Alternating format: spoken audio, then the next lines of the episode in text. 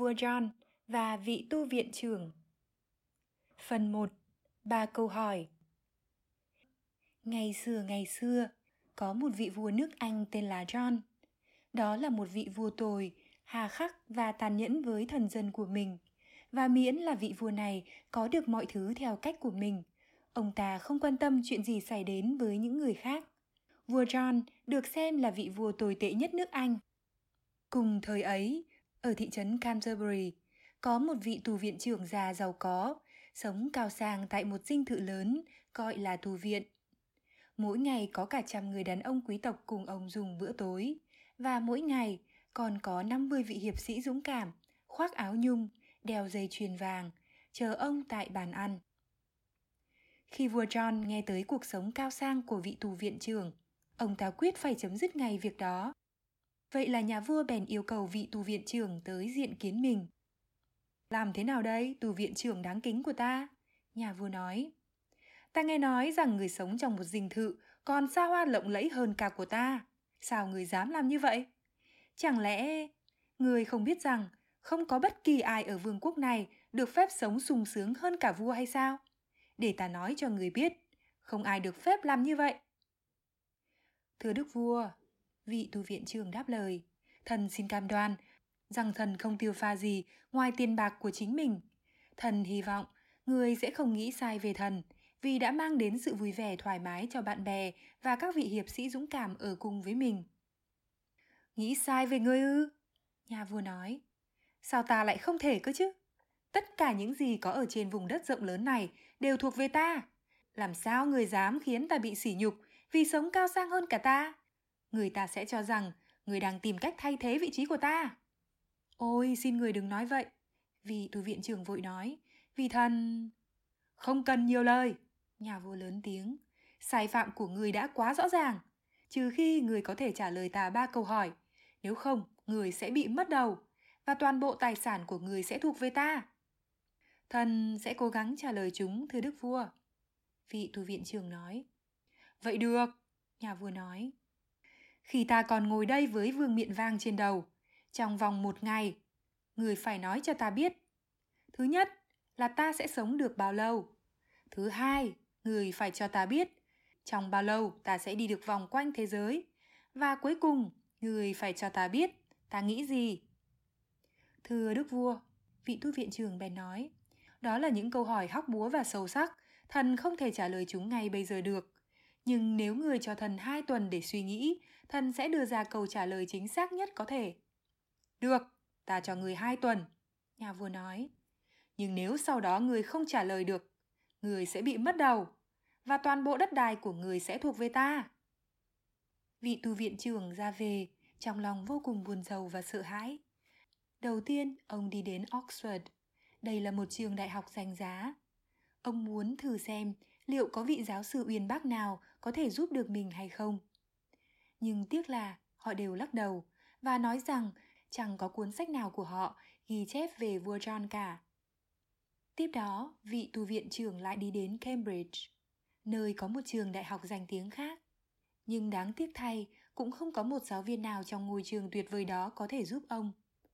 Cuối cùng, buồn giàu vô hạn, ông lên đường về nhà để nói lời chào vĩnh biệt đến bạn bè và các hiệp sĩ dũng cảm của mình, bởi giờ đây ông chỉ còn có thể sống thêm một tuần. Phần 2. Ba câu trả lời Khi vị tu viện trường đang dào bước trên con đường dẫn đến dinh thự sang trọng của mình, thì ông gặp người chăn cừu cho ông đang đi tới cánh đồng. Chào mừng ngài trở về, thưa chủ nhân!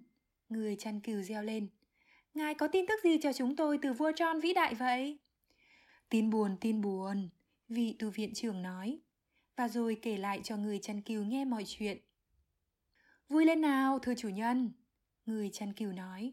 Ngài chưa từng nghe nói rằng một kẻ ngốc cũng có thể dạy cho một người đàn ông khôn ngoan về sự thông thái hay sao? Tôi nghĩ rằng mình có thể giúp ngài thoát ra khỏi rắc rối này. Anh giúp ta ư? Vị tu viện trường thốt lên.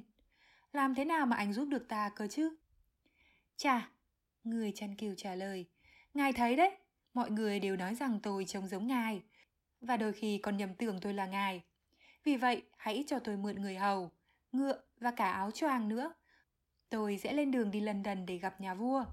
Nếu không thể làm gì khác, ít nhất tôi cũng có thể chết thay cho ngài. Người chăn kiều tốt bụng của ta, vị tu viện trưởng nói. Anh vô cùng tử tế và ta đồng ý để anh thực hiện kế hoạch của mình. Nhưng nếu điều tồi tệ nhất xảy ra, anh sẽ không phải vì ta mà mất mạng. Ta sẽ là người chịu chết. Vậy là người chăn cừu sẵn sàng lên đường ngay lập tức. Ông ăn vận hết sức chú đáo. Phía bên ngoài chiếc áo khoác của người chăn cừu, ông vận một chiếc áo choàng dài, đội mũ và cầm cây trượng bằng vàng của vị tu viện trưởng. Khi mọi thứ đã xong xuôi, không một ai trên thế gian này có thể nghi ngờ rằng ông không phải là vị tu viện trưởng. Sau đó, ông cưỡi ngựa và cùng một đoàn tùy tùng lên đường tới London. Tất nhiên, nhà vua không hề biết ông, nên không nhận ra ông. Xin chào, tu viện trưởng. Nhà vua nói, thật mừng khi thấy ông quay lại. Nhưng dù nhanh đến cỡ nào, nếu ông không trả lời được ba câu hỏi của ta, ông sẽ mất đầu. Thần sẵn sàng trả lời chúng, thưa đức vua. Người chăn cừu nói. Vậy được rồi, nhà vua nói và cười lớn. Hãy trả lời câu hỏi đầu tiên của ta. Ta sẽ sống được bao lâu? Hãy nhớ là ông phải cho ta biết chính xác là ta sống tới ngày nào. Người chăn cừu bèn trả lời. Người sẽ sống cho đến ngày người chết và không thêm một ngày nào cả. Và người sẽ chết khi chút hơi thở cuối cùng, chứ không phải là vào bất cứ giây phút nào trước đó. Nhà vua cười phá lên. Ta hiểu rồi, người thật láo cá. Nhà vua nói, nhưng hãy cho qua điều đó và xem như câu trả lời của người là đúng. Bây giờ, hãy nói cho ta biết, trong bao lâu ta sẽ đi được vòng quanh thế giới? Người chăn cừu bèn trả lời, người phải thức dậy cùng lúc với mặt trời mọc. Và sau đó, người phải đi theo mặt trời cho đến khi nó mọc tiếp vào sáng hôm sau. Chỉ cần làm như vậy, người sẽ thấy rằng mình đã đi vòng quanh thế giới trong 24 giờ. Nhà vua lại phá lên cười. Quả vậy, ông ta nói. Ta đã không nghĩ rằng mình có thể đi vòng quanh thế giới sớm như vậy. Người không chỉ lém lỉnh, mà còn thông thái nữa. Chúng ta sẽ cho qua câu này.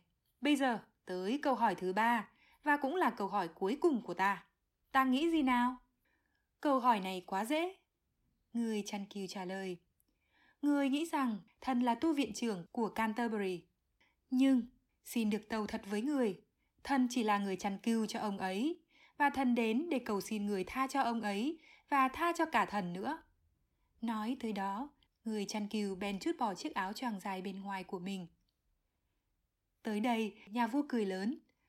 Quá là một người thú vị, nhà vua nói. Từ giờ, người sẽ là tù viện trưởng của Canterbury thay cho chủ nhân của ngươi. Thưa đức vua, điều đó không thể được. Người chăn cừu vội nói, vì thần không biết đọc và cũng không biết viết. Thôi được, nhà vua nói, ta sẽ ban cho người một thứ khác để trả công cho người vì cho tiêu khiển thú vị này. Mỗi tuần ta sẽ bàn cho người bốn miếng bạc và ta sẽ bàn cho người cho tới chừng nào người còn sống. Khi người về tới nhà, người có thể nói với tu viện trưởng của người rằng ông ta đã được vua John tha thứ. Vậy là nhờ sự tốt bụng và thông minh của người chăn cừu mà vị tu viện trưởng đã được vua John tha thứ. Kể từ đó, nhà vua cũng từ bỏ ý định xấu của mình và cũng từ đó người chăn cừu thông minh và tốt bụng có một cuộc sống sung túc